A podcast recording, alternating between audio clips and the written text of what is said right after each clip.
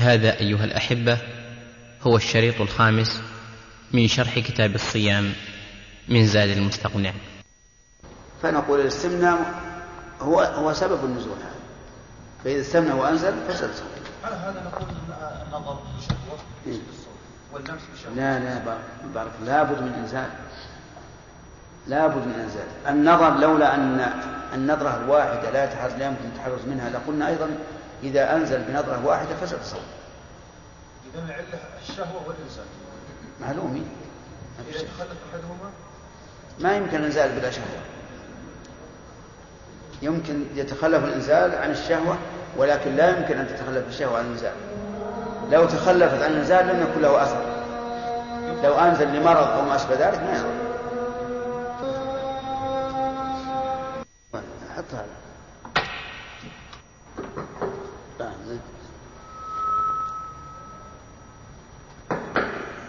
نعم من داود. شيخ قلنا أن قلة الافطار الطعم مع الفائدة في الجسم إيش؟ قلة الافطار نعم. الانسان يتلذذ اللذة مع الفائدة. فإذا شكته آه، قلنا بالافطار من بلع حصى ولا خلد إي نعم. ولا لا يستفيد منه ولا يتلذذ. أن نقول لو قال قائل بهذا لم يكن بعيدا. لكن يبقى عندنا مسألة الخرز أو شبه الذي لا فائدة منها. ولا ولا يت- يتلذذ بها اللسان. نأخذها بعموم بالعموم لأن كوننا نعلل بأن العلة كون نعلل بالتلذذ مع التغذية شيء علة استنباطية.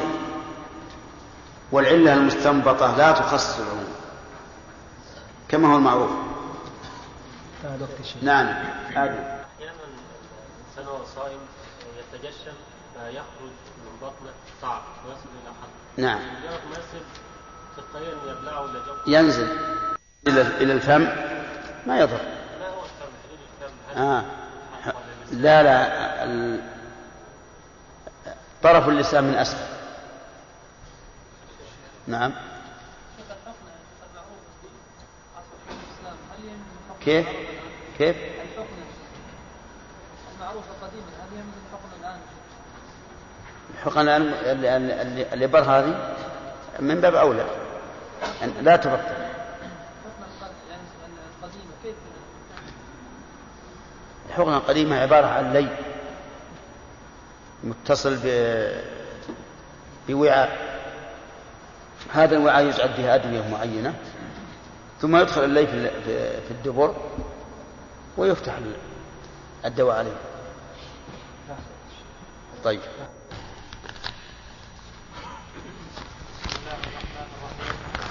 قال رحمه الله في باب ما يفسد الصوم ويوجب الكفارة أو حجم أو احتجم وظهر دم عامدا ذاكرا بصومه فسد لا ناسيا أو مكرها أو طار إلى حلقه ذباب أو غبار أو فكر فأنزل أو استلم أو أصبح في فيه طعام فلفظ أو اغتسل أو تمضمض أو استنكر أو زاد على الثلاث أو بالغ فدخل الماء حلقه لم يكسر. ومن بسم الله الرحمن الرحيم. الحمد لله رب العالمين وصلى الله وسلم على نبينا محمد وعلى آله وأصحابه ومن تبعهم بإحسان إلى يوم الدين. المفطرات أصولها موجودة في القرآن نعم. أصولها ثلاثة الأكل والشرب والجماع وهذه متفق عليها. طيب لو أكل طينا الأخ أنت؟ أي نعم. نعم. هل يفطر أو لا؟ لا أكل طين. سوى له طينة بيده. ثم أكله ما هو طعام؟ إيه. طيب من داود. يفطر لعموم الأكل. أي نعم. ولهذا يقال فلان يأكل التراب مثلا. يوجد بعض الحوامل النساء إذا حملت في أول شهور الحمل آه، يعني يأتيها حب لأكل الطين بعضها تأكل الفحم وتختلف يعني. يسمى عند الناس الوحام أو الوحم. هنا طيب. شرب رجل شرب دخانا عباس. دخانا. يفطر لوصول المعدة يدخل في الأكل ولا في الشرب؟ الدخان كان يتحول لحويبات فيكون أكل ما أدري دخان معروفة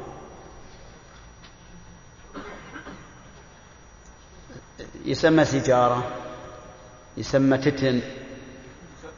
إيش تقول فيه؟ ها؟ يدخل في الشرب. لأنه يسمى شربا. طيب.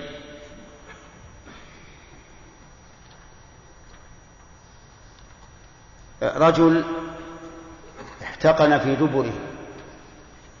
هل يفطر يفطر؟ المذهب أنه يفطر. والقول الثاني أنه لا يفطر وهو اختيار شيخ الإسلام ابن تيمية لعدم دخوله في الأكل والشرب. رجل قطر في في إحليله شيئا. فهل يفطر أو لا؟ لا يفطر. وعلى القول الثاني إذن قول واحد قول واحد لا يفطر لماذا؟ لا يصل إلى جوف. بخلاف الحقنة فإنها تصل إلى إلى الجوف. هذا الفرق بينهما. يقول لأن المثانة تمنع أن ينفذ شيء من الطاع من الدهن إلى جوف الإنسان لأن البول ينزل رشحا. استنشق رجل الماء. استنشاق الماء. نعم. يفطر. الدليل؟ صلى الله عليه وسلم بالغ في الاستنشاق ما لم تكن صائما إلا. نعم. يفطر لقول الرسول صلى الله عليه وعلى آله وسلم بالغ في الاستنشاق إلا أن تكون صائما جملة معترضة في ساح المجال. طيب آه، رجل استقاء الأخ. أي نعم. شوف السؤال استقاء أي طلب خروج القي هل يفطر أو لا؟ ها؟ أي. أحسنت. إذا إذا قاء أفطر أما إن حاول أن يقيء ولكن لم يس... لم يخرج شيء فإنه لا يفطر طيب. إنسان حاول خروج الماء الدافق حتى خرج. شرافه ها؟ يفطر. هذا أكل؟ شرب جماع؟ لا مو بمعنى الجماع لو أن أحدا فعل بامرأة أجنبية هذا الفعل ما قلنا زنى بها ولا رجمناه ولا جلدناه. نعم ولكن لأنه قضى شهوته طيب وهل قضاء الشهوة يوجب الفطر؟ نعم ما هو الدليل؟ دليل قوله تعالى الآن ممنوع الدليل إيش؟ أصبر.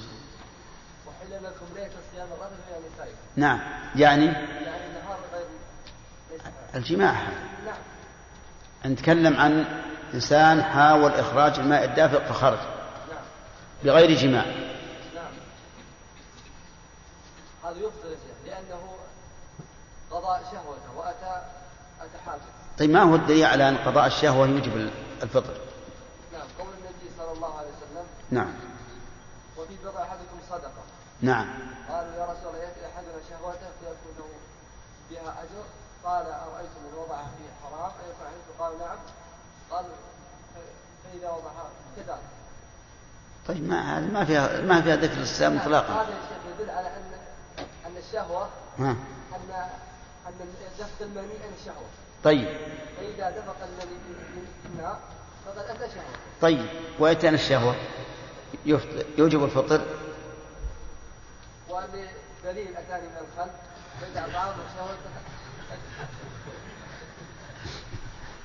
طيب. لقنت يعني. طيب. يدع طعامه وشرابه وشهوته. وهذا لا شك إن إنزال الماء الماء الدافق من أعلى الشهوة. طيب رجل باشر زوجته فامدى سلامه نعم. حتى على ما مشى عليه المؤلف. نعم. والقول الثاني أنه لا يفطر وهو الصحيح وهو اختيار شيخ الإسلام ابن تيمية رحمه الله.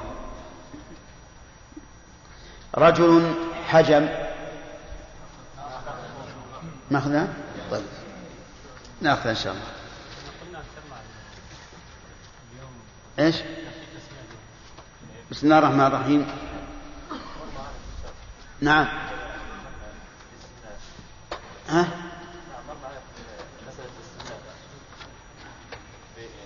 للنظر والقياس وذكرنا القياس أنه يقاس على الاحتجام وعلى خروج الدم لأنه يورث بعض المني فقسم الحجام المني على المني نعم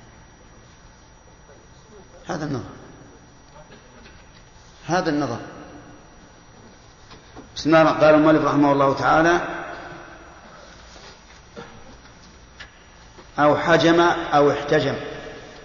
وظهر دم حجم غيره. احتجم طلب من يحجمه. فهنا حاجم وهنا محجوم. يقول المؤلف إنه إذا حجم غيره أو احتجم أي طلب من يحجمه وظهر دم لهذا الشرط فإن لم يظهر دم لكون المحجوم قليل الدم ولم يخرج شيء فإنه لا يفطر. وظاهر قول المؤلف وظهر دم أنه لا فرق بين أن يكون الدم الظاهر قليلا أو كثيرا. فإذا حجم الإنسان وظهر دم فإنه يفطر سواء كانت الحجامة في الرأس أو في الكتفين أو في أي مكان من البدن. ومواضع الحجامة معروفة عند الحجامين وأوقاتها أيضا معروفة عند الحجامين وأحوال المحجوم معروفة من يمكن أن يحجم ومن لا يمكن. ولهذا يجب على الإنسان إذا أراد الحجامة أن يحتاط وأن يختار لمن يحجمه من هو معروف بالحذق لئلا ينزف دمه من حيث لا يشعر ونزوف الدم خطير جدا. وقوله وظهر دم قلت يشمل القليل والكثير. الدليل قول النبي صلى الله عليه وعلى آله وسلم أفطر الحاجم والمحجوم. أفطر الحاجم والمحجوم. فإذا قال قائل هذا الحديث فهمناه. هذا الحديث ضعفه بعض أهل العلم وقال إنه لا يصح عن النبي صلى الله عليه وعلى آله وسلم فمن ضعفه فإنه لا يستدل به ولا يأخذ به لأنه لا يجوز أن يحتج بالضعاف على أحكام الله عز وجل. ومن العلماء من صححه كالإمام أحمد وشيخ الإسلام ابن تيمية وغيرهما من الحفاظ وعلى هذا يكون الحديث حجة. يكون الحديث حجة فإذا كان حجة وقلنا إنه يفطر بالحجامة الحاجم والمحجوم. فما هي الحكمة؟ قال الفقهاء رحمهم الله إن هذا من باب التعبد والأحكام الشرعية التي لا نعرف معناها تسمى عند أهل الفقه تعبدية بمعنى أن الواجب على الإنسان أن يتعبد لله بها سواء علم الحكمة أم لا. ولكن نسأل هل لها حكمة معلومة عند الله؟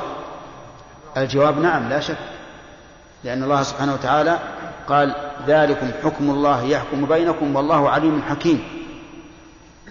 فما من حكم من أحكام الشريعة إلا وله حكمة عند الله عز وجل. لكن قد تظهر لنا بالنص أو بالإجماع أو بالإستنباط وقد لا تظهر. فهذه هذه المسألة أعني إفطار الحاجم والمحجوم بالحجامة إذا ظهر الدم. هذه من الأحكام التعبدية التي يجب على الإنسان أن يتعبد لله بها وإن لم يعرف المعنى. وهذه الأحكام التعبدية لها أصل. أشارت إليه أم المؤمنين عائشة رضي الله عنها حين سألتها عمرو بنت رواحة قالت ما بال الحائض تقضي الصوم؟ ولا تقضي الصلاة. معاذة قالت كان يصيبنا ذلك فنؤمر بقضاء الصوم ولا نؤمر بقضاء الصلاة. فوكلت الأمر إلى من؟ إلى حكم الله ورسوله.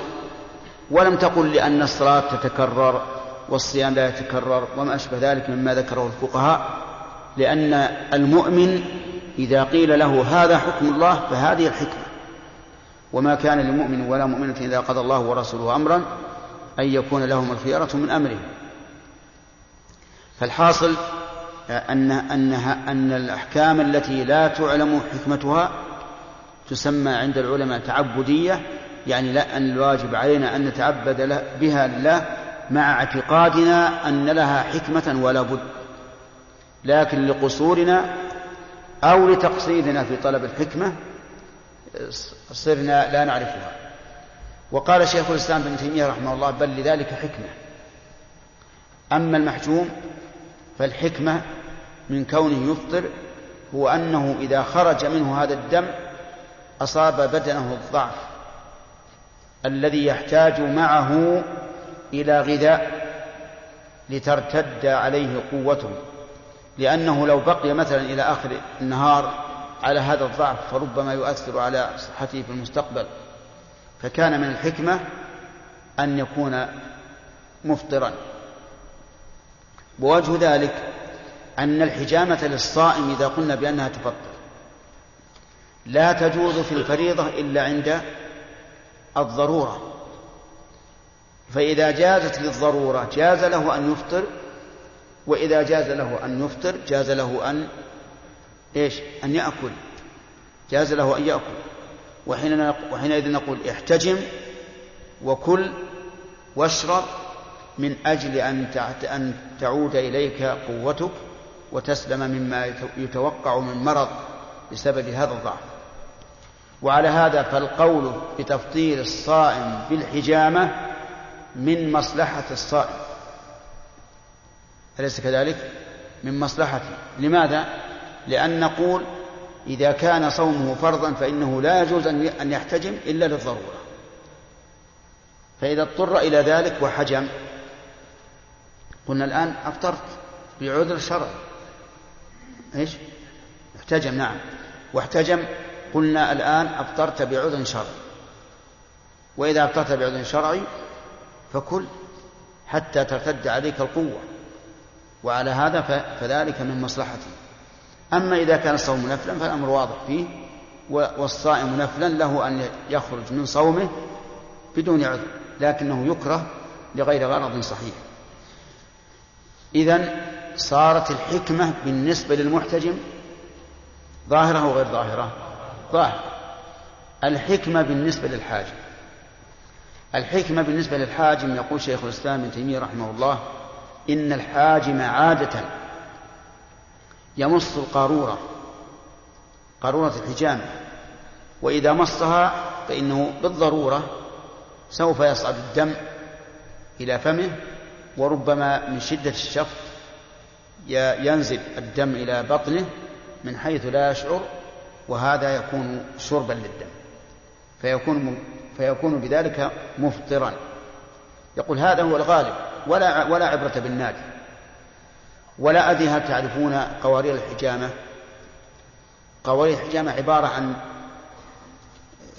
قارورة من حديد يكون فيها قناة دقيقة قناة دقيقة. يمصها الحاجم ويكون في فمه قطنة. من حين ما يمصها يسدها بهذه القطنة لأنه إذا مصها تفرغ الهواء. وإذا تفرغ الهواء فلا بد أن يجذب أن يجذب الدم. ولهذا إذا جذب الدم ثم امتلأت القارورة سقطت. وأما ما دامت ما دامت لم تمتلئ فهي باقية. يقول لابد أن يصل إلى الحاجم شيء من هذا الدم من غير شعور. والحكمة إذا كانت غير منضبطة فإنه يؤخذ بعمومها.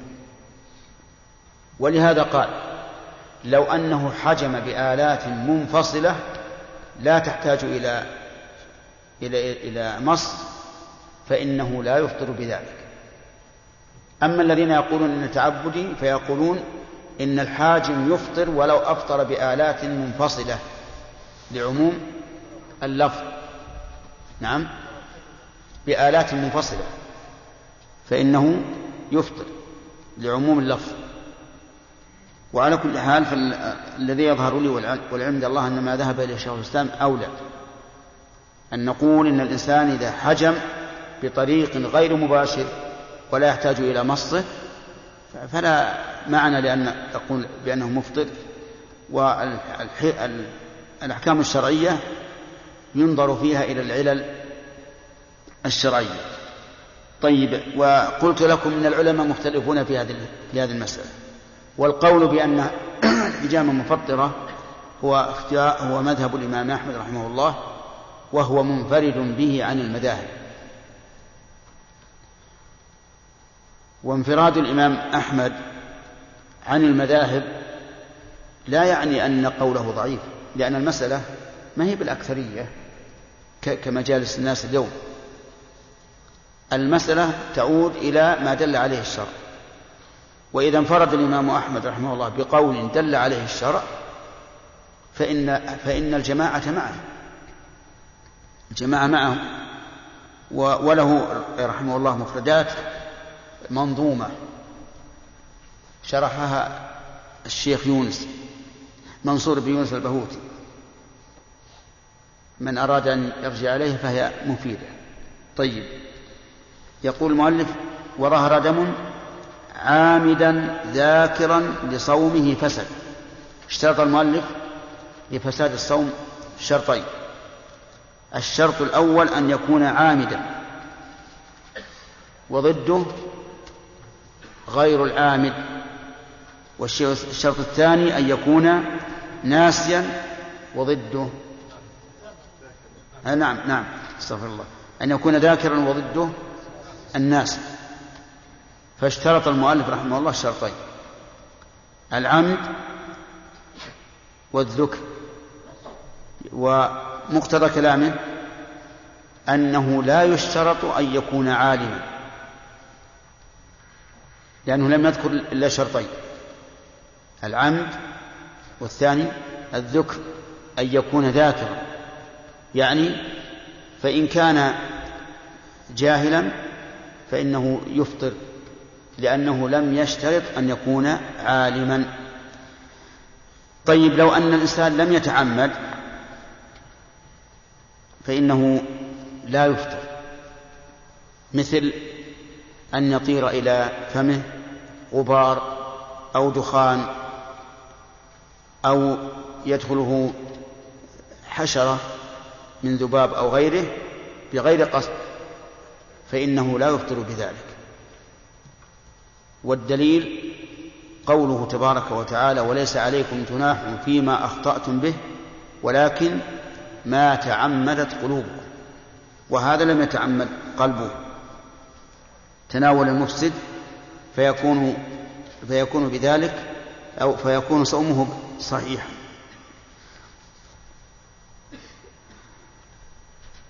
ولهذا قال لا ناسيا. وهذا ضد. ذاكرا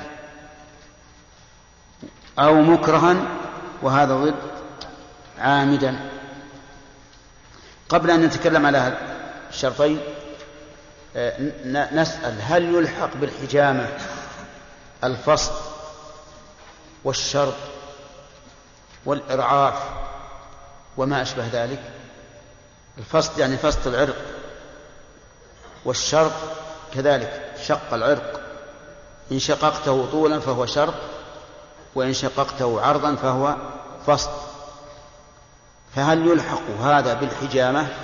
ونقول إن الإنسان إذا شرط عرقه حتى خرج منه الدم أفطر وكذلك إذا فصده وكذلك إذا أرعف نفسه هو الذي تعمد أن يرعف من أجل أن يخف رأسه. المذهب لا يلحق بالحجامة وأن ويكون جائزا للصائم فرضا ونفلا. لماذا؟ لأن الأحكام التعبدية لا يقاس عليها. وهذه قاعدة أصولية فقهية من أصول من قواعد أصول الفقه. الأحكام التعبدية لا يقاس عليها. لأن من شرط القياس اجتماع الأصل والفرع في العلة. وإذا لم يكن علة فلا قياس. فيقولون إن إن الفطر بالحجامة تعبدي والتعبدي لا يقاس عليه. أما على ما ذهب إليه شيخ الإسلام ابن تيمية وهو أن علته معقولة معلومة فيقول إن الفصل والشرط يفسدان الصوم. وكذلك لو أرعف نفسه لو أرعف نفسه حتى خرج الدم من أنفه فإنه يفطر بذلك. وقوله رحمه الله أقرب إلى الصواب قوله أقرب إلى الصواب.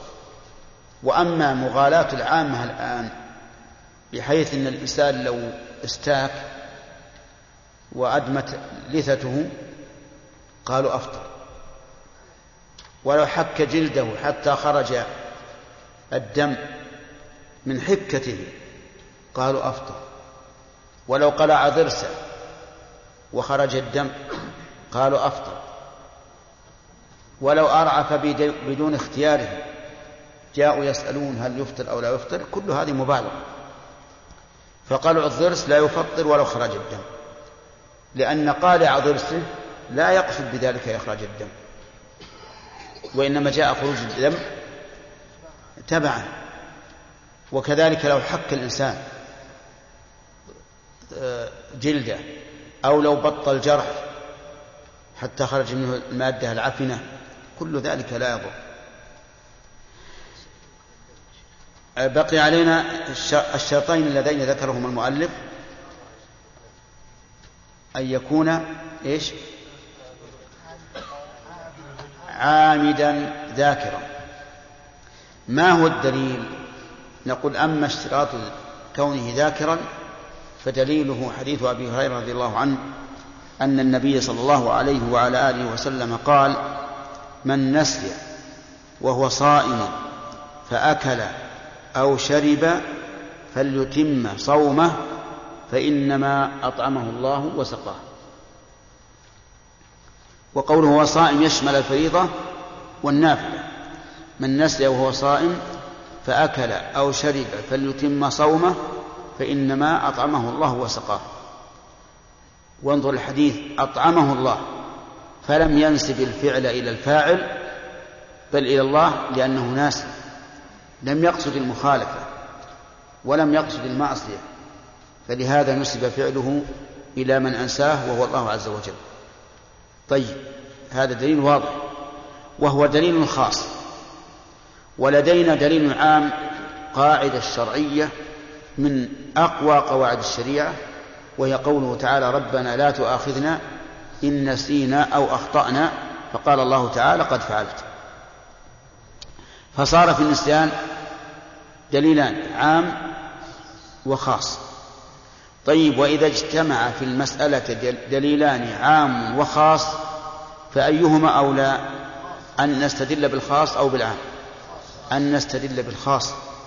لأننا إذا استدللنا بالعام فإنه قد يقول قائل هذا عام. والمسألة هذه مستثنات من العموم مثلا. قد يدعي هذا مع أنه لو ادعاه لكانت الدعوة مردودة لأن الأصل أن العموم شامل لجميع أفراده. هكذا قال النبي عليه الصلاة والسلام حيث قال إنكم إذا قلتم السلام علينا وعلى عباد الله الصالحين فقد سلمتم على كل عبد صالح في السماء والأرض. لأن عباد الله الصالحين عامة فالعموم يشمل جميع أفراده. فلو استدللنا على أن الناس إذا أكل أو شرب لا يفسد صومه بآية البقرة استدلال صحيح ولا غير صحيح؟ طيب ولو ادعى مدعي أن هذا خارج قلنا له نعم قلنا أين الدليل؟ الأصل أن العام شامل لجميع أفراد العموم والدليل على هذا الأصل حديث إذا قلتم ذلك فقد استلمتم على كل عبد صالح في السماء والأرض لكن الحمد لله المسألة فيها دليل خاص طيب أكل ناس أو شرب ناس ولما جعل يعلق اللقمة ذكر أنه صائم. فهل يلزمه أن يلفظها؟ نعم. نعم يلزمه أن يلفظها. لأنها في حكم الظاهر. الفم في حكم الظاهر. والدليل أنه في حكم الظاهر أن الإنسان الصائم يتمضمض ولا يفسد صومه. طيب ابتلع ابتلعها حتى وصلت أو يعني وصلت ما بين حنجرته ومعدته. هل يلزمه أن يخرجها؟ لا يلزم ولو حاول وأخرجها لفسد صومه من جهة التقيد. طيب هذا رجل ذكروه لنا سابقا ونحن صغار. يقول إنه اشترى عنبا. والعنب في ذلك الوقت قليل جدا يعني من يحصل على عنقود من العنب؟ فجاء به إلى إلى أهله وكان الناس يفرحون بالعنب جدا. العنقود يساوي عندهم شيء كثير. فوضعه في منديل وكأنه أعجبه فجعل يأكل وهو صائم. يأكل ويأكل ويأكل حتى خلص ما في المنديل إلا واحدة يوم ما بقي إلا واحدة ذكر أنه صائم. فقال في نفسه إن كان ما أكلته من من العنب سابقا لا يفطر فهذه ما تفطر. نعم واحدة من من مئات. وإن كان ذاك يفطر فقد أفطرت. فأكل الواحد. فاستفتى بعض العلماء وقال له أعد صومك. لماذا؟ لأنه تعمد أكل هذه. لكن لو قال قائل أفلا يرد عليه أنه جاهل؟ قلنا بلى لكن على القول بأن الجهل لا يعذر فيه بالصيام. يفطر ما في إشكال. وعلى القول الثاني أنه يعذر فيه يتوجه احتمالان أن يكون مفطرا وأن لا يكون مفطرا لأن كونه يتعمد أن يأكلها وهو عالم أنه صائم دون أن يسأل ويتحرى يكون بذلك مفرطا. وعلى كل حال نقول الحمد لله عنبة بيوم. اقضي يوما ولا يضرك إن شاء الله. وينتهي. بقي عليه يقول لا ناس أو مكره قال ولو بوجور مغمى عليه معالجة. ها؟ نعم.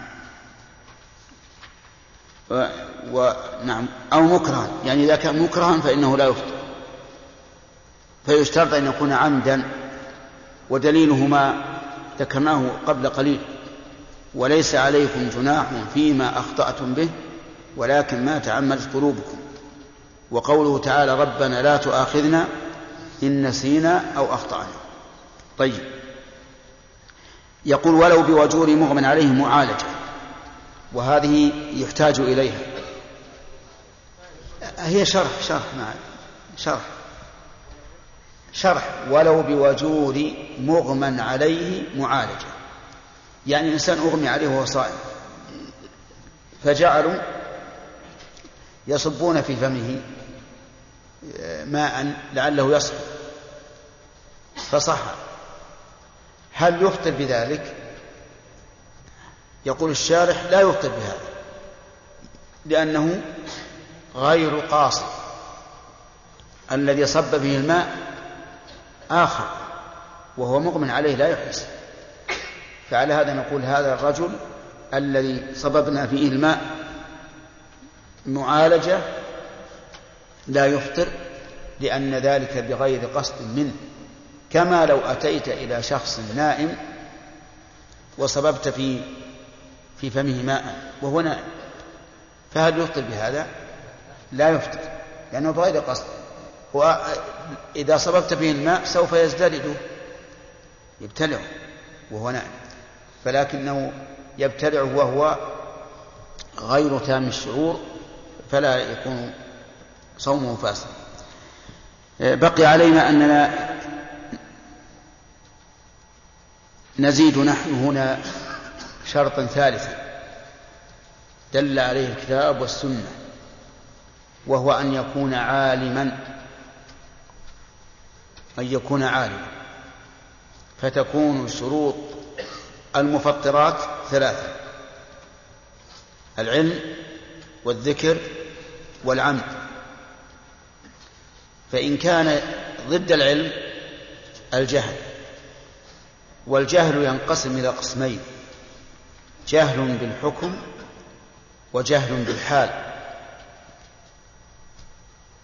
الجهل ينقسم إلى قسمين جهل بالحكم الشرعي. يعني لا يدري أن هذا حرام مثلا. وجهل بالحال لا يدري أنه في حال يحرم عليه الأكل والشرب. وكلاهما عذر. الدليل لذلك قوله تعالى ربنا لا تؤاخذنا إن نسينا أو أخطأنا. وإذا انتفت المؤاخذة انتفى ما يترتب عليها وهذا عام. وهناك دليل خاص في هذه المسألة للنوعين من الجهل. أما الجهل بالحكم فدليل حديث عدي بن حاتم رضي الله عنه أنه أراد أن يصوم. ويقرأ قول الله تعالى كلوا واشربوا حتى يتبين لكم الخيط الأبيض من الخيط الأسود من الفجر. فماذا صنع؟ أتى بعقال أسود عقال البعير حبل تربط به يد البعير. أتى بعقال أسود وعقال أبيض وجعلهما تحت وسادته وجعل يأكل. يأكل وينظر إلى الخيطين حتى تبين الأخ الخيط الأبيض من الخيط الأسود فتوقف. هذا أخطأ في إيش؟ في الحكم في فهم الآية وهذا خطأ في الحكم. الحكم أن الخيط الأبيض بياض النهار والأسود سواد الليل. فلما جاء إلى النبي عليه الصلاة والسلام أخبره قال له إن وسادك لا عريض أن وسع الخيط الأبيض والأسود. صحيح ولا لا؟ صار مساده مد الأفق. الخيط الأبيض يمتد من الشمال إلى الجنوب. فقال إن وسادك لعريض. أن وسع الخيط الأبيض والأسود ولم يأمره بالإعادة. لماذا؟ لأنه جاهل. ما قصد ولا تعمد مخالفة الله ورسوله. بل رأى أن هذا هو حكم الله ورسوله. فعذر بهذا. ولم يأمره النبي صلى الله عليه وعلى آله وسلم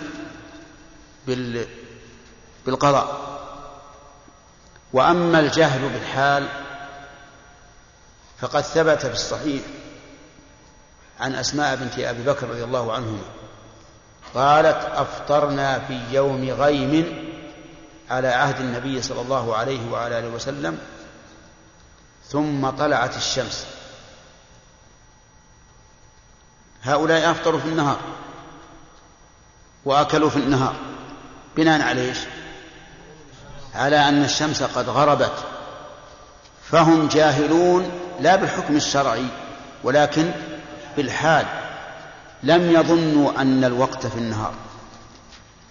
ولم يأمرهم النبي صلى الله عليه وعلى آله وسلم بالقضاء. ولو كان القضاء واجبا لكان من شريعة الله. ولكان محفوظا.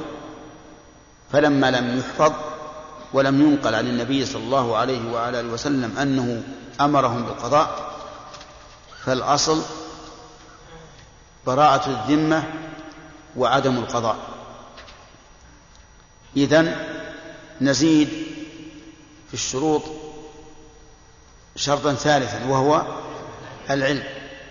وضده الجهل سواء كان الجهل بالحكم الشرعي أو بالحال فإنه لا يفرط ولكن هؤلاء الذين أفطروا قبل أن تغيب الشمس إذا تبين أن الشمس لم تغرب هل يقولون نحن أفطرنا الآن أو لا؟ لا يجب عليهم الإمساك. يجب عليهم أن يمسكوا لأنهم أفطروا بناء على سبب تبين عدمه. وهذا يجرنا إلى مسألة مهمة وهو أن من بنى قوله على سبب تبين أنه لم يوجد فلا فلا حكم لقوله. وهذا له يعني مسائل كثيرة. من أهمها ما يقع لبعض الناس في مسألة الطلاق. يقول لزوجتي مثلا إن دخلت دار فلان فأنت طالق. بناء على أن عنده آلات محرمة كتلفزيون أو غيره. ثم يتبين أنه ليس عنده شيء من ذلك فهل إذا دخلت تطلق أو لا؟ لا.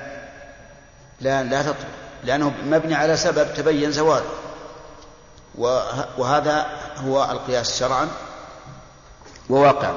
نعود إلى قضية علي بن حاتم استدل بها البلاغيون على مسألة ادعوها والله أعلم بصحتها. يقولون كلما كان الإنسان طويل الرقبة كان غبيا. إذا كان طويل الرقبة كان غبيا. لماذا؟ لتباعد ما بين الدماغ والقلب. فيضعف فهمه. ولهذا قول الرسول عليه الصلاة والسلام إن وسادك لعريض. لأن عرض الوسادة يدل على طول الرقبة. وطول الرقبة يدل على البلاهة. وهذا قول باطل من أبطل الأقوال. كيف يصف الرسول عليه الصلاة والسلام رجلا مجتهدا بأنه أبله؟ هذا لا يقع من أدنى واحد فكيف بالرسول؟ إيش؟ من أي أصولها؟ هذه مستقلة جاءت بها السنة.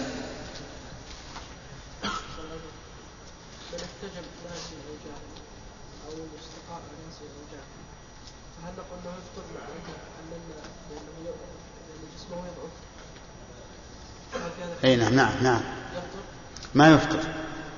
لكن لو ضعف واحتاج إلى الفطر أفطر لضعفه نعم. إيه هو الآن نقول لا يفطر صومه صحيح. لكن لو فرض أنه بالقي تعب. لما خلت المعدة تعب واحتاج إلى الفطر يفطر. نعم. لا النادر لا حكم له. النادر لا حكم له. نعم. رجل تبرع بدمه وهو صائم فهل يفطر؟ الغالب إن أن الدم المتبرع به أنه كثير. يعني يلحق يلحق البدن من الضعف ما تلحقه الحجامه وبناء على ذلك يكون مفطرا فإذا, فإذا كان صومه فريضة إذا كان صومه فريضة فإنه لا يجوز أن يتبرع إلا إذا كان هناك ضرورة. وهذا بناء على ما ذهب إليه شيخ الإسلام. أما على المذهب فلا. نعم على هذا القول ان الاصول تصبح أربع اصول مفطرات اي نعم. الأكل والشرب الشهوة والضرر؟ ممكن أن نقول هكذا ويمكن أن إذا قلنا بأن تعبدية ما ما تكون هكذا. نقول هذه جاءت بها السنة مستقلة. نعم. أخذنا أخذنا قاعدة أن العلة إذا كانت غير مستنبطة يعني غير منصوص عليها نعم. وعادت على النص بالإبطال نعم. فإنها لا لا, لا يؤخذ بها. أحسنت. وقول شيخ الإسلام ابن تيمية لا يعود على النص بالإبطال وهو؟ أن أن ال- الحاجم إذا لم يمس قارون لا الحاجب نعم. إذا لم يمس قارون نعم. أي نعم. هو صحيح. هذ- هذه ترد على هذه القاعدة. ترد على هذه القاعدة. ولهذا قلنا لكم نحن الظاهر لنا كلام شيخ الإسلام هو هو الأقرب. بالنسبة للمحجوم واضح. بالنسبة للحاجم قد نقول إنه إذا كانت العلة هذه غير مستنبطة آه، غير منصوص عليه ولا مجمع عليها فلا ينبغي أن نقول بأنها تبطل. لكن لقائل أن يقول إن الرسول صلى الله عليه وسلم يتكلم عن شيء معهود في زمنه. الحاجم يعني المعهود. فتكون ال بمعنى العهد الذهني المعروف عندهم أما اللي يحجم بآلات بس فهذا بعيد. نعم. إذا كان في المدينة حاجم واحد فكل واحد قد يأتي في كل يوم من أيام رمضان واحد مضطر أنه يحتج فقد يكون كل الشهر وش تقول بهذا الفرق؟ يقول إذا كان ليس في المدينة إلا حاجم واحد. كل يوم يجيه واحد مضطر في رمضان. له أن يقول ما بحجم. إلا إذا خاف أن أن يهلك. لأن أحيانا يثور الدم على الإنسان وربما يهلكه. يجوز. إيه. ما- وماذا يصنع؟ مثل ما لو كان كل يوم يطلع يلقى حريق ولا غريق. انتهى انتهى الوقت. أخاف يجلس مضطر ولا عاد نعم. تأخير الليل واضح إذا أمكن. حتى حتى لو عادي لو ما في إلا إلا واحد بيحتجم إذا كان يمكن بالليل.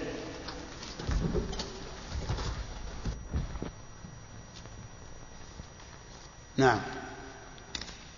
يقول أثناء الصلاة يجد بعض الناس ضيق ضيقا, ضيقا شديدا في الصلاة. وبعض الأحيان يضطر إلى الرجوع إلى الخلف. وأيضا في التشهد الأخير بعض الأخوان هداهم الله يفترش. ولا ك ولا كأن بجواره أحد. وربما يكون ما شاء الله قد أعطاه الله صحة. أي نعم. على كل حال السنة في التشهد الأخير في الصلاة التي فيها, التي فيها تشهدان أن يتورك لكن إذا كان يخشى من أذية جاره فهذه سنة تترك من أجل دفع الأذى. من فضلك. اقلب الشريط. شديدا في الصلاة. وبعض الأحيان يضطر إلى الرجوع إلى الخلف. وأيضا في التشهد الأخير بعض الأخوان هداهم الله يفترش. ولا ك ولا كأن بجواره أحد. وربما يكون ما شاء الله قد أعطاه الله صحة. أي نعم. على كل حال السنة في التشهد الأخير في الصلاة التي فيها, التي فيها تشهدان أن يتورك. لكن إذا كان يخشى من أذية جاره فهذه سنة تترك من أجل دفع الأذى. العوفي تقول رجل عنده بعض الخبرة في الفصل والحجامة وجاءه في يوم من أيام رمضان في النهار مريض يجوز له الفطر لضرورة المرض؟ ما رأيكم؟ هل يفصله أو يحجمه؟ ما دام ما دام مريضا يجوز له المرض فهو يفطر. اي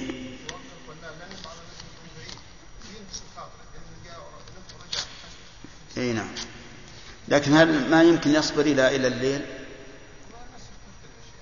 المهم إن كان يصبر الليل عشان ما يفطر الحاجم لأن المفطر الآن الحاجم هو المشكل ولا المحجوم ما دام مريض يجوز له. لكن إذا كان فيه ضرورة يعني يخشى أن يموت قبل الليل فهنا يحجمه ويفطر هذا الحاجم هذا السؤال الثالث والباقي. نعم. يقول ذكرت من الحقنة لا تفطر ولو ولو غدت الجسم لأنها ليست بمعنى الأكل والشرب فهل يقاس عليها الإبر المغذية؟ وهل هي بمعنى الأكل والشرب؟ نعم الإبر المغذية نرى أنها تفطر الصائم لأنها بمعنى الأكل والشرب فيه فائدة في الجسم.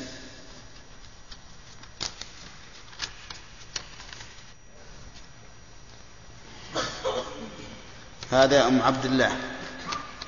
تقول ما القول الصحيح في مسألة احتجاب المرأة عن الرجل الأعمى؟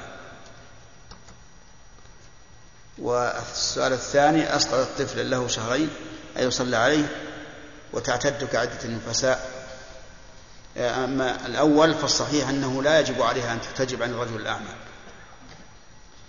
وأما الثاني فلا يصلى عليه لأنه لا يصلى إلا على من بلغ أربعة أشهر.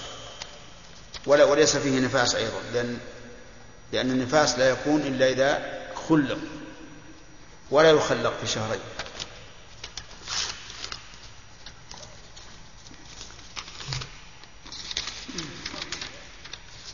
نعم. تصلي نعم. إذا صار شهرين تصلي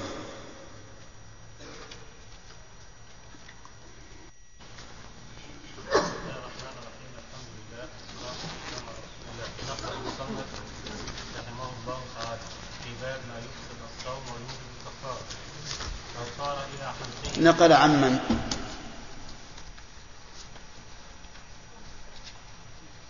عمن نقل. هو هو. هنا. يقال نقل في الأحاديث وشبهها. أما المؤلف هو اللي ألفها. نعم وقال المصنف رحمه الله قال المصنف رحمه الله تعالى باب ما يفسد في باب ما يفسد الصوم ويوجب الكفارة أو طار إلى حلقه ذباب أو غبار أو كفر فأنزل أو احتلم أو أصبح في فيه طعام فلفظه أو اغتسل أو تمضمض أو استنثر أو زاد على الثلاث أو بالغ فدخل الماء حلقه لم يفسد ومن أكل لم يفسد. لم يفسد. ومن أكل شاكا في طلوع الفجر صح صومه إلا أن لا لا إن أكل لا إن أكل. لا إن أكل. شاكا في غروب الشمس أو معتقدا أنه ليل فبان نهارا بسم الله الرحمن الرحيم. الحمد لله رب العالمين وصلى الله وسلم على نبينا محمد وعلى آله وأصحابه ومن تبعهم بإحسان إلى يوم الدين. سبق لنا أن المفطرات التي مرت بنا يشترط لكونها مفطرة شروط. نعم. شرف الأول العمد وضده الجهل. ها.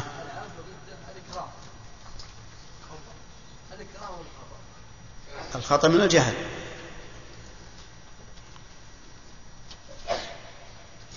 نعم. الشرط الأول العمد وضده ضد عدم العمد. يعني عدم العمد يعني أن لا يقصد الشيء. طيب. أحسن. اصبر اصبر اصبر بس يكفي. هذا بعد ما هو الدليل على اشتراط العمدية؟ عبد الله. ها.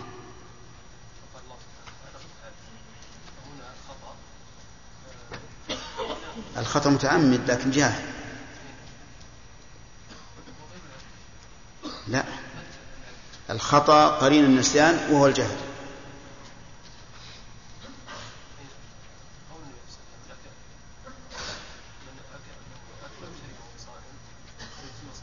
إذا نسي.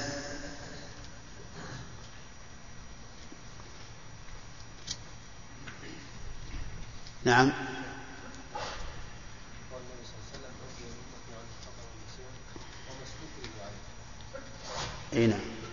أي أين الدليل؟ هذا ما أكره لكن لم يتعمد. قوله تعالى ولكن ما تعمدت قلوبكم وليس عليهم جناح. إيه؟ ولكن ما تعمدت قلوبكم. طيب يؤخذ من قوله ولكن ما تعمدت قلوبكم. طيب. مثال غير العامد. يا رامي حجوب. محجوب مثال غير العامد. هذا السؤال. نعم. إنسان جامع في نهار رمضان. حد بجامع بين غير عامد؟ غير عامل في الصيام غير عامد لما حصل من المفطرات نعم آه، الوضوء شيء آه. لا مثال مثال. ما هو دليل؟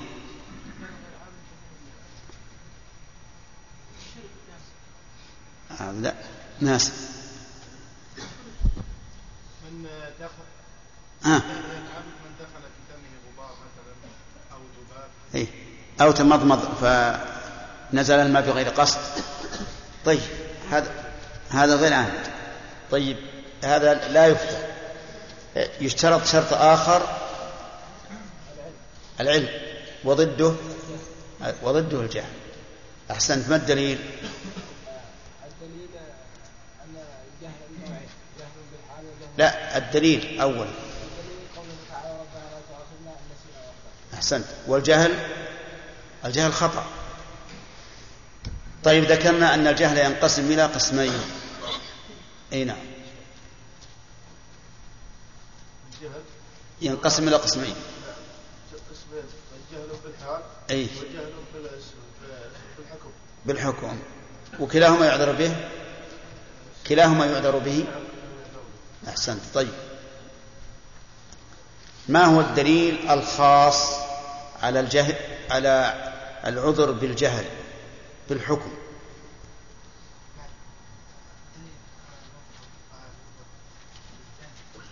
هو الدليل الخاص وروي عن ابي ربيعه بن الحارث انه فهم حتى يتبين لكم كلوا واشربوا حتى حتى يتبين عليكم الكتاب الاسود من الفجر نعم الشاهد في الحديث ان النبي صلى الله عليه وسلم قال ان له سادس العريق ولم يامره بالفجر إيه لكن وش اللي فعل؟ وش اللي فعل؟ هو. عدي بن حاتم ماذا فعل؟ نعم. أي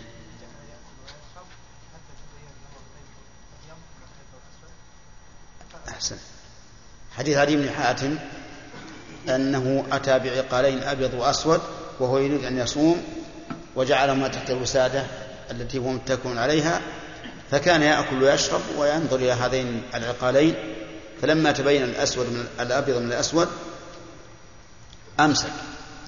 فأخبر بذلك النبي صلى الله عليه وآله وسلم ولم يأمره بالقضاء.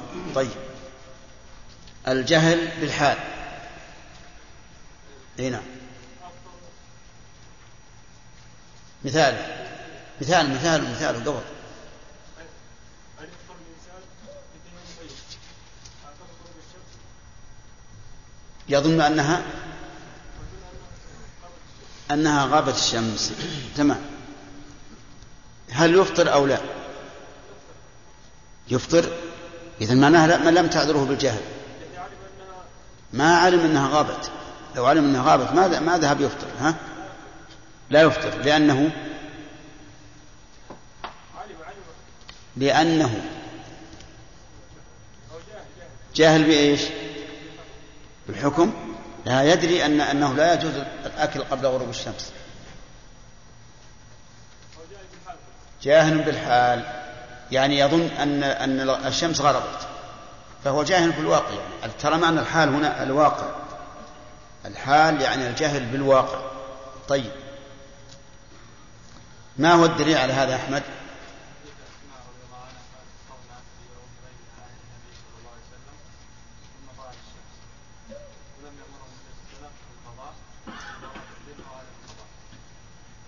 طيب. حديث أسماء أنهم أفطروا في عهد النبي صلى الله عليه وعلى آله وسلم في يوم غيم ثم طلعت الشمس ولم يأمرهم بالقضاء. طيب إذا قال قائل عدم النقل ليس نقلا للعدم يعني كونه لم ينقل أنه أمرهم لا يدل على أنه لم يأمرهم. فبماذا نجيب خالد؟ نعم. يجب أن يحفظ نعم. دل على أنه لم يأمر النبي صلى الله عليه وسلم بالقضاء. أحسنت. لو كان القضاء واجبا لأمرهم به لأنه شرع ولو أمرهم به لوجب أن ينقل إلينا لأن الشرع لا بد أن يكون محفوظا فلا يضيع. طيب. الشرط الثالث آدم ذاكر. ضده. الناس يعني لو أكل وشرب وهو صائم ناسي. يفطر ولا ما يفطر. لا يفطر؟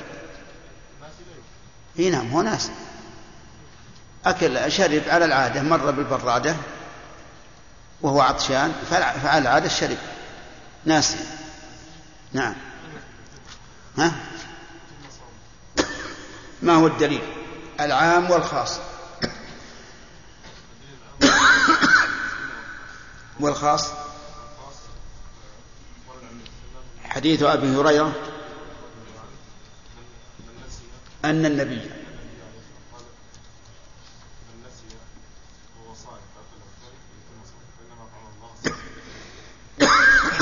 أحسنت. هذا هو المهم في في درسنا في معرفة المفطرات هو معرفه معرفة هذه الشروط. حتى لا نفسد صوم أحد إلا بدليل شرعي يكون لنا حجة عند الله.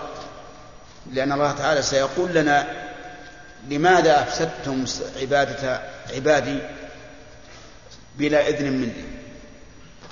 وهذا هذا أمر مهم لأن بعض الناس يتساهل في هذا الأمر. والإنسان المفتي أو المؤلف يحكي عن الله. ويقول على الله فلا بد أن يعرف له جوابا عند الله يوم القيامة. إذا سأله كيف افسدت عبادة عبادي بدون إذن مني فماذا يقول؟ فإذا جاءت النصوص إذا جاءت النصوص ولله الحمد ميسرة على العباد عاذرة لهم بالجهل والنسيان. وعدم القصد. فلماذا نحن نلزم الناس بشيء قد عفى الله عنه؟ وعفو الله تعالى أوسع من مؤاخذته ورحمته أوسع من غضبه من, من عقوبته ورضاه أوسع من من غضبه عز وجل. وهذه مسألة ينبغي للإنسان طالب العلم الذي يمن الله عليه بالفتوى أن يجعل هذا السؤال نصب عينيه لماذا ضيقت على عبادي بالشروط؟ لماذا أفسدت عبادة عبادي بلا دليل وما أشبه ذلك؟ ها؟ ضد العمد عدم الاختيار. ضد العمد عدم الاختيار. يعني أني ما اخترت هذا الشيء. فعامدا بمعنى مختار. كل شيء يحصل بلا قصد أو بإكراه لأن المكره يفعل الشيء بلا قصد. طيب إنسان أغمي عليه إنسان أغمي عليه وصام عباس فاضطروا إلى أن يوجروه بدواء. لا يفطر. لماذا؟ لعدم القصد منه. صحيح؟ طيب وهل يجوز لهم أن يفعلوا ذلك به؟ يجوز لهم للضرورة ولأنه لا يفتر صومه لن يفسد بهذا العمل. رجل قبل زوجته فأمدى حسن. ها؟ حتى على كلام المؤلف؟ حتى على ما ذهب إليه المؤلف. ابن داود أنه يفطر لأنه يجعل المذي نعم كالإنزال طيب آه، الرجل يا حكمة الله كرر النظر فأمدى أيفطر حتى على رأي المؤلف طيب. حتى على رأي المؤلف كرر النظر فأمذى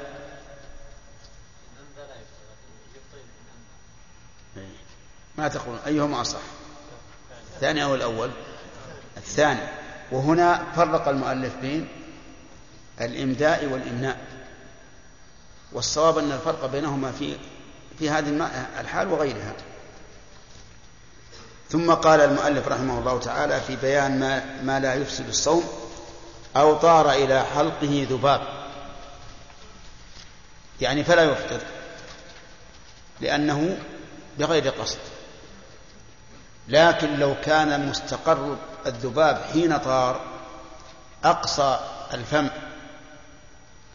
فإنه يمكن أن يخرجه. إنما لو ذهب إلى الحلق فإنه لا يمكن أن يخرجه وربما لو حاول إخراجه يتقيأ لذلك نقول يعفى عنه. كذلك إذا طار إلى حلقه غبار فإنه لا لا يفطر بذلك لعدم القصد. ولا يقال للعامل الذي يعمل في التراب لا تعمل وأنت صائم لأنك لو عملت وأنت صائم لطار إلى حلقك الغبار لأننا نقول إن طيران الغبار إلى حلقه ليس ليس بمقصود. هو يريد أن يعمل يعمل في التراب. ومن كان يعمل في التراب فلا بد أن يطير إلى حلقه الغبار. فإذا طار إلى حلقه غبار فإن ذلك لا يضر. أفلا يمكن أن يقال ما دام هذا العمل وسيلة إلى إفطاره أفلا نقول إنه لا يجوز أن يعمل؟ الجواب أن نقول هذا ليس وسيلة إلى إفطاره لأنه إذا طار إلى حلقه الغبار بلا قصد فإنه لا يفطر. كذلك إذا يقول أو فكر فأنزل فكر يعني في الجماع فأنزل سواء كان ذا زوجة ففكر في جماع زوجته أو لم يكن ذا زوجة ففكر في الجماع عموما. فأنزل فإنه لا يفسد صومه بذلك. ودليله قول النبي صلى الله عليه وعلى آله وسلم إن الله تجاوز لأمتي ما حدثت به أنفسها ما لم تعمل أو تتكلم. وهذا ما لم يعمل ولم يتكلم. إنما حدث نفسه وفكر فأنزل. وعلم منه من كلامه فكر فأنزل أنه لو حصل منه عمل فإنه يفطر أو لا يفطر. يعني لو حصل معه عمل بأن تدلك بالأرض حتى أنزل أو حرك ذكره حتى أنزل أو قبل زوجته حتى أنزل أو ما أشبه ذلك فإنه يفطر. أو فكر فأنزل أو احتلم. احتلم فإنه لا يفطر حتى لو نام على تفكير واحتلم في أثناء النوم فإنه لا يفطر بذلك. لماذا؟ لأن النائم غير قاصد وقد رفع عنه القلم فلا يفطر إذا احتلم. طيب أحيانا يستيقظ الإنسان حينما يتحرك الماء الدافئ. فهل يلزمه في هذه الحال أن يمسكه؟ نعم لا. لأنه انتقل انتقل من محله ولا يمكن رده وحبسه بالضغط على الذكر مضر. فيقال في هذه الحال يمشي. كما أنه لو لو تحركت معدته ليتقيأ فإنه لا يلزمه أن يحبسها لما في لما في ذلك من الضرر. يقول أو احتلم أو أصبح في فيه طعام فلفظه.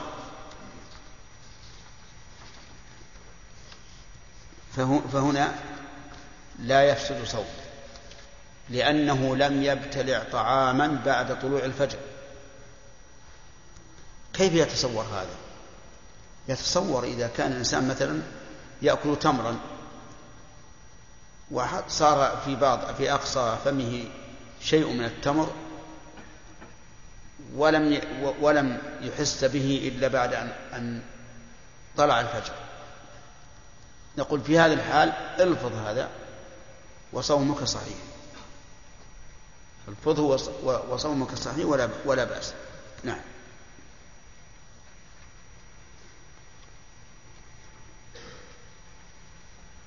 يقول أو اغتسل. اغتسل. فدخل الماء إلى حلقه. فإنه لا يفطر بذلك. لعدم لعدم القصد. أو تمضمض. فدخل الماء إلى حلقه. حتى وصل إلى معدته. فإنه لا يفطر. لعدم القصد أو استنثر والمراد استنشق لأن الاستنثار يخرج الماء من الأنف. فإما أن تكون هذه من المؤلف سبقة قلم أو سهو لأن المراد بقول استنثر يعني استنشق. استنشق الماء في الوضوء مثلا فإن ثم نزل الماء إلى حلقه فمعدته فإنه لا يفطر لعدم القصد. أو زاد على الثلاث. يعني زاد على الثلاث في المضمضة أو الاستنشاق فدخل الماء إلى حلقه فإنه لا يفسد صوم. وأتى المؤلف بقوله زاد على الثلاث لأن ما قبل الثلاث مشروع. ما قبل الثلاث في المضمضة والاستنشاق مشروع. ومأذون فيه.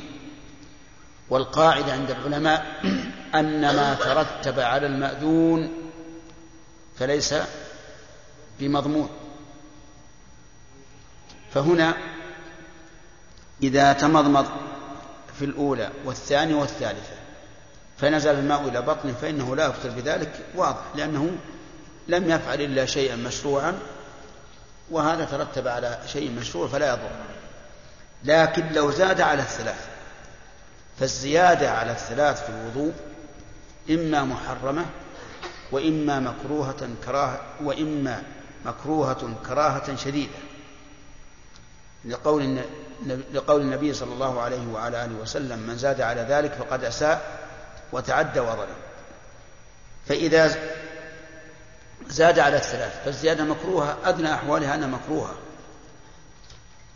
لكنه زاد عليها ووصل الماء إلى بطنه فإنه لا يفطر لعدم القصد لأنك لو سألت هذا الذي تمضمض أكثر من ثلاث أأنت تريد أن يصل الماء إلى بطنك؟ لقال لقال لا فإذا كان كذلك فإنه لا يفطر لأنه ما لم يقصد أن ينزل الماء إلى بطنه. وكذلك لو بالغ في الاستنشاق أو المضمضة مع أنه مكروه يكره للصائم أن يبالغ فيهما لكن لو بالغ ودخل الماء إلى بطنه فإنه لا لا يفطر بذلك. لعدم القصد.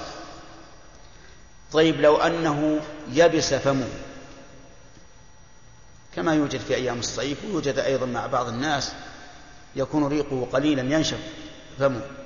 فتمضمض من أجل أن يبتل فمه أو تغرغر بالماء ونزل إلى بطنه. فهل يفطر بذلك؟ نقول لا لأنه غير مقصود. ولم يقصد الإنسان أن ينزل الماء إلى بطنه وإنما أراد أن يبل فمه ونزل الماء بغير قصد. ويتفرع على هذا. هل يجوز للصائم أن يستعمل الفرشة والمعجون أو لا؟ نقول يجوز.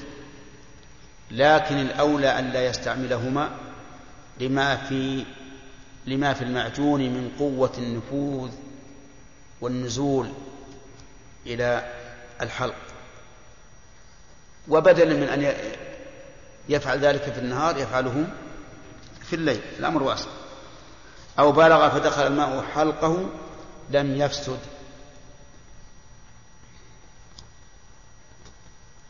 ثم قال ومن أكل شاكا في طلوع الفجر صح صومه. من أكل شاكا ومن شرب؟ مثله. ومن جامع؟ كذلك.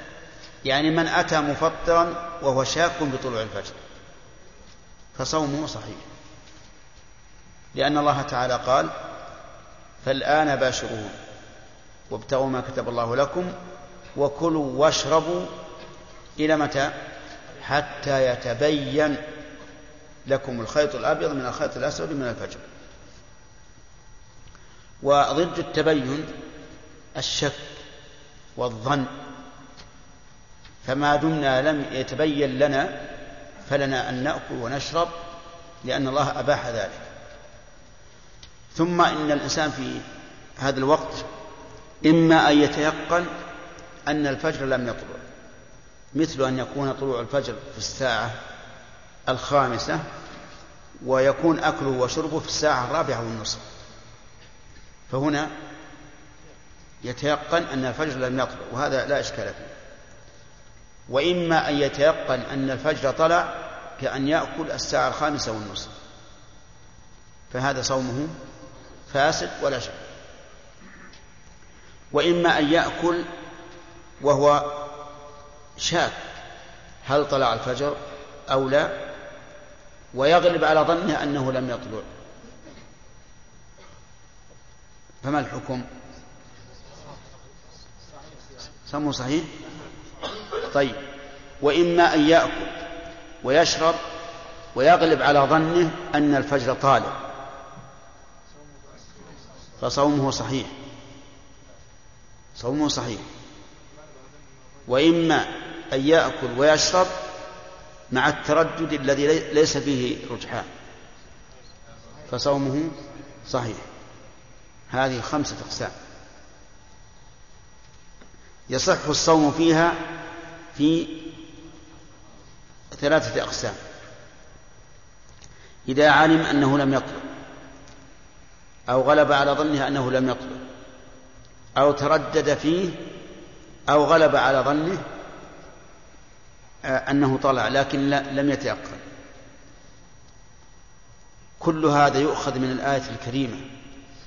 كلوا واشربوا حتى يتبين لكم الخيط الأبيض من الخيط الأسود من الفجر.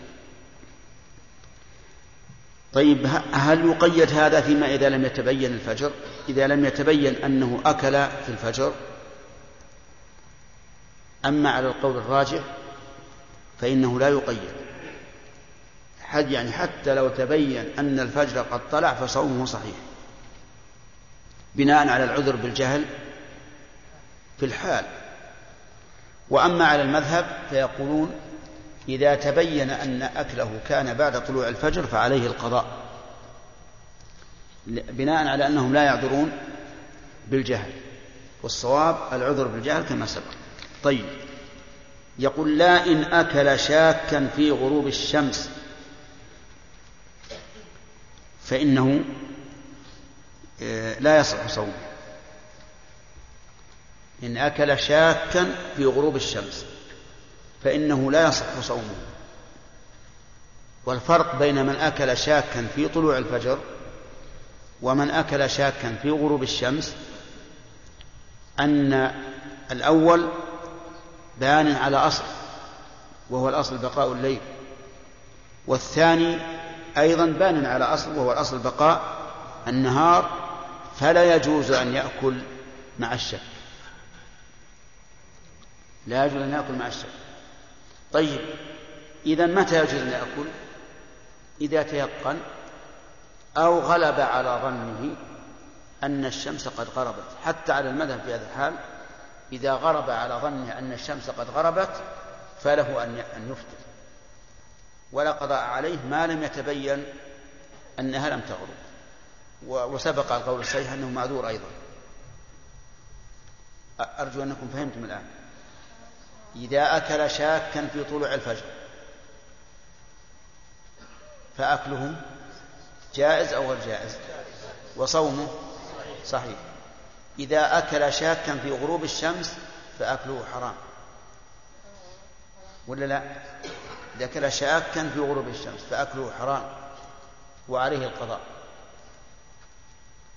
الفرق أنه في الأول بنى على أصل وفي الثاني بنى على أصل. الأول بنى على أي أصل؟ على أصل بقاء الليل. لأن أصل بقاء الليل حتى نتيقن أنه طلع الفجر. والثاني بنى, بنى على أصل أيضا. وهو أن الأصل بقاء النهار ما لم نعلم أن الشمس قد غربت. طيب. إذا تبين بعد أن أكل شاكا في غروب الشمس إذا تبين أن الشمس قد غربت قبل أن يأكل. فما حكم صومه؟ صومه صحيح. صومه صحيح. لأنه لأن شكه كان تبين أنه مبني على غير أصل. عرفتم؟ طيب وإن أكل ظانا أن الشمس غربت ولم يتبين الأمر. فصومه صحيح. من أين نأخذ من كلام المؤلف؟ من قوله شاكا في غروب الشمس. فعلم منه أنه لو أكل وقد ظن أن الشمس قد غربت فإنه يصح صومه. ما لم يتبين أنها لم تغرب فإن تبين أنها لم تغرب فقد عرفتم القول الصحيح في هذا وهو أنه لا قضاء عليه والمذهب أن عليه القضاء. طيب فإن قال ما الدليل؟ إن قال قائل ما الدليل على أنه يجوز الفطر بالظن مع أن الأصل بقاء النهار؟ قلنا الدليل حديث أسمى في عهد النبي عليه الصلاة والسلام أفطروا في يوم غيب وإفطارهم بناء على إيش؟ على ظن ولا أو على يقين؟ على ظن قطعا لأنه لو تيقن أن الشمس طلعت أن الشمس غربت ما طلعت. فهم بنوا على ظن. فدل ذلك على أنه يجوز أن يفطر بظن الغروب ثم إن تبين أن الشمس غربت فالأمر واضح أو لم يتبين شيء فالأمر أيضا واضح. وإن تبين أنها لم تغرب وجب القضاء على المذهب وعلى قول الراجح لا يجب القضاء. طيب ثم قال أو معتقدا أنه ليل فبان نهارا. يعني سواء من أول النهار أو آخره أكل يعتقد أنه ليل. بناء على ظنه أو بناء على الأصل فبان نهارا فعليه القضاء. لماذا؟ لأنهم لا يعذرون بالجهل. لأن الفقهاء رحمهم الله لا يعذرون بالجهل. ويقول العمل بما بالواقع. مثاله أكل أكل السحور يعتقد أن الفجر لم يطلع. فتبين أنه طالع فما الحكم؟ نعم. المذهب يجب عليه القضاء وهذا يقع كثيرا. يقوم الإنسان من فراشه ويقرب سحوره ويأكل ويشرب وإذا بالصلاة تقام. يعني أنه أكل وشرب بعد طلوع الفجر فعلى المذهب يلزمه القضاء وعلى قول الراجح لا قضاء. كذلك أكل يعتقد أن الشمس غربت. ثم تبين أنها لم تغرب. فهو أكل يعتقد أنه في ليل فبان أنه في نهار فيلزمه على المذهب. القضاء والراجح أنه لا يلزمه. إذا حصلنا على الفرق بين أول النهار وآخره في أنه يجوز في أول النهار الأكل مع الشك وفي آخر النهار لا يجوز الأكل مع الشك. نعم خالد ما ادري مناط الحكم يعني بالافطار هل وصول الشيء إلى الجوف أو إلى المعده أو إلى الحلق ام ماذا؟ لأن تعليلات الفقهاء تختلف من من شيء إلى المذهب وصوله إلى جوف سواء الحلق أو البطن أو أي مكان.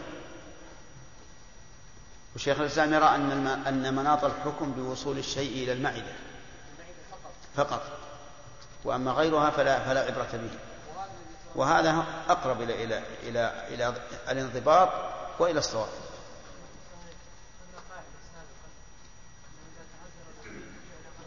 نعم.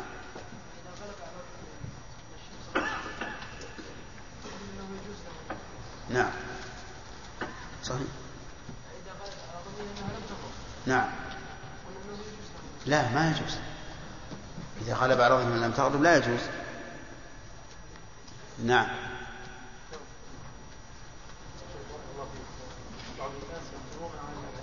إيش؟ بعض الناس يفتروا على الإذان نعم. نعم. نعم. فإذا كان ال- ال- المؤذن أو عامل المسجد يصلح الميكروفون يتكلم في الميكروفون ففكروا الأذان فأتى. هنا أكل ثم تبين أنه, أنه لم تغرب الشمس. فجاء يستفتي محمد محجوب فماذا يقول له؟ أقول الصوم صحيح. على المذهب غير صحيح. وعلى الراجع الراجع صحيح. طيب. وهو كذلك حسن؟ إيش؟ إيش؟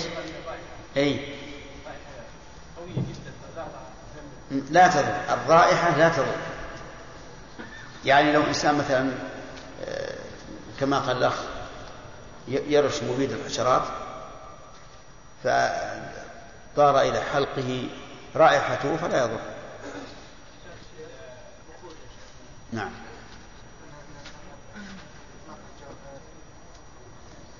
أسمعتم؟ آه، إيراد جيد. يقول القاعدة عند الفقهاء أن ما وصل إلى مجوف فإنه مفطر. فلماذا استثنوا الإحليل؟ يعني إذا قطر في إحليله في ذكره فإنه لا يضر. يقولون لأن ال- المثانة ما تنفذ إلى الجوف لا من الجوف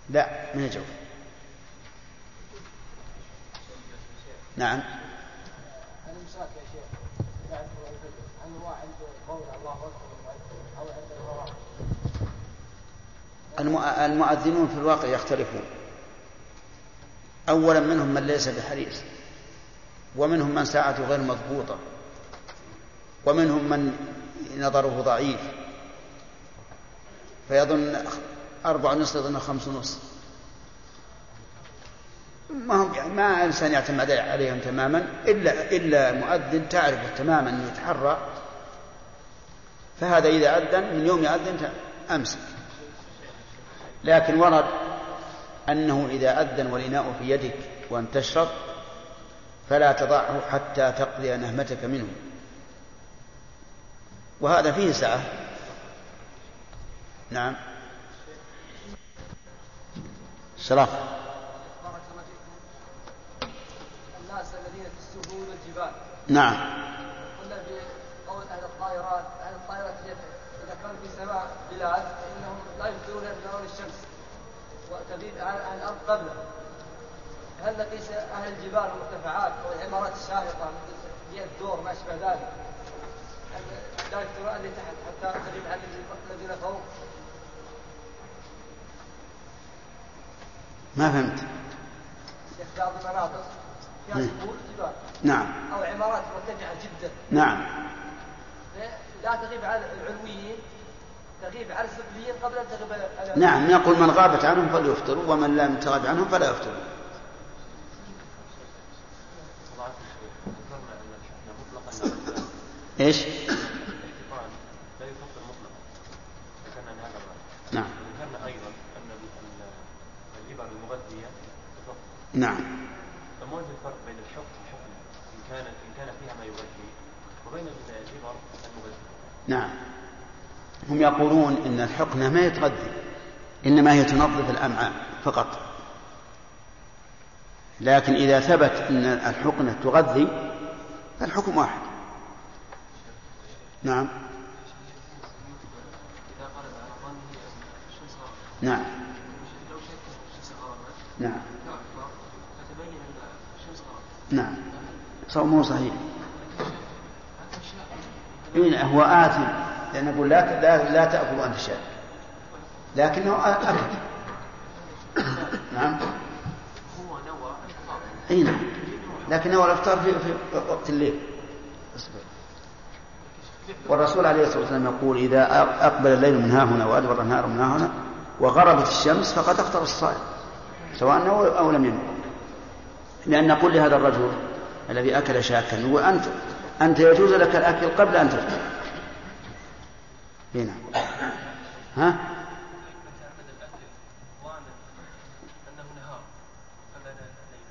نعم يصح. في باب ما يفسد الصوم ويوجب الكفارة فصل. ومن جامع في نهار رمضان في قبل أو دبر فعليه القضاء والكفارة. وإن جامع دون الفرج فأنزل.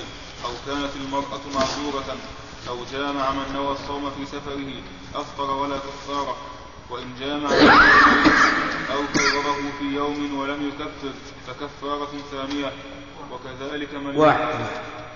فكفارة واحدة واحدة في الثانية. فكفارة واحدة في الثانية؟ في الثانية. عندي فكفارة ثانية. لا فكفارة واحدة في الثانية وفي الأولى اثنتان. فكفارة واحدة في الثانية. وكذلك من لزمه الإمساك لا لا لا. وفي الأولى اثنتان. الظاهر عندك سطر سطر سطر سطر.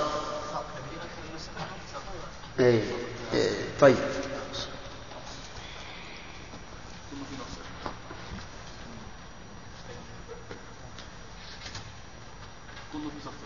نعم. عندك موجودة وإن جامع في يومين أو كرره في يوم ولم يكفر فكفارة واحدة في الثانية وفي الأولى وفي الأولى اثنتان. وإن جامع ثم كفر ثم جامع في يومه فكفارة ثانية. وكذلك من لزمه الإمساك إذا جامع. ومن جامع وهو معافى ثم مرض أو جن أو سافر لم تسقط ولا تجب الكفارة بغير الجماع في صيام رمضان. وهي عتق رقبة فإن لم يجد فصيام شهرين متتابعين فإن لم يستطع فإطعام ستين مسكينا. فإن لم يجد سقطت. بسم الله الرحمن الرحيم. الحمد لله رب العالمين وصلى الله وسلم على نبينا محمد وعلى آله وأصحابه ومن تبعهم بإحسان إلى يوم الدين. سبق لنا ان أن من أكل شاكا في غروب الفجر في طلوع الفجر ثم تبين أنه طالع فما الحكم؟ تبين أنه طالع. إي نعم. يصح صومه حتى على ما مشى عليه المؤلف.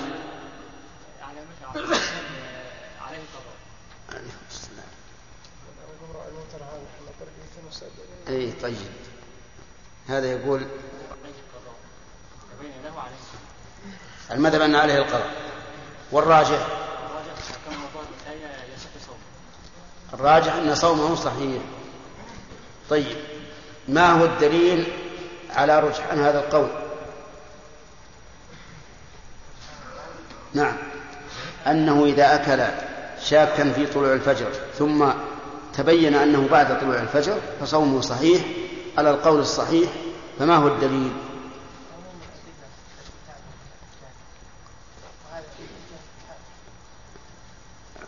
ما هو الدليل؟ نعم.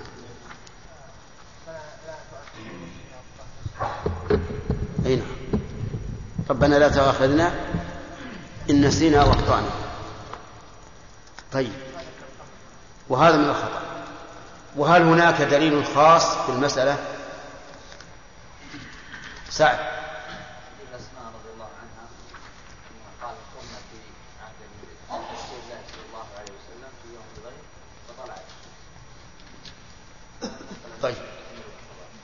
فطلعت الشمس. وإذا كان هذا في في آخر النهار فأوله من باب أولى لأن أوله مأذون له أن يأكل ويشرب إلى أن يتبين له الفجر. طيب. رجل آخر أكل يعتقد أنه ليل في آخر أيها النهار الإخوة فبان في ختام هذه المادة. شرف نسأل الله أن نلقاكم في لقاءات متجددة مع تحيات مؤسسة الاستقامة الإسلامية للإنتاج والتوزيع في عنيزة. شارع هلالة رقم الهاتف والناسخة الهاتفية صفر ستة ثلاثة ستة أربعة ثمانية ثمانية ثمانية صفر والرقم الثاني صفر ستة ثلاثة ستة أربعة خمسة ثمانية ثمانية صفر. ورقم صندوق البريد اثنان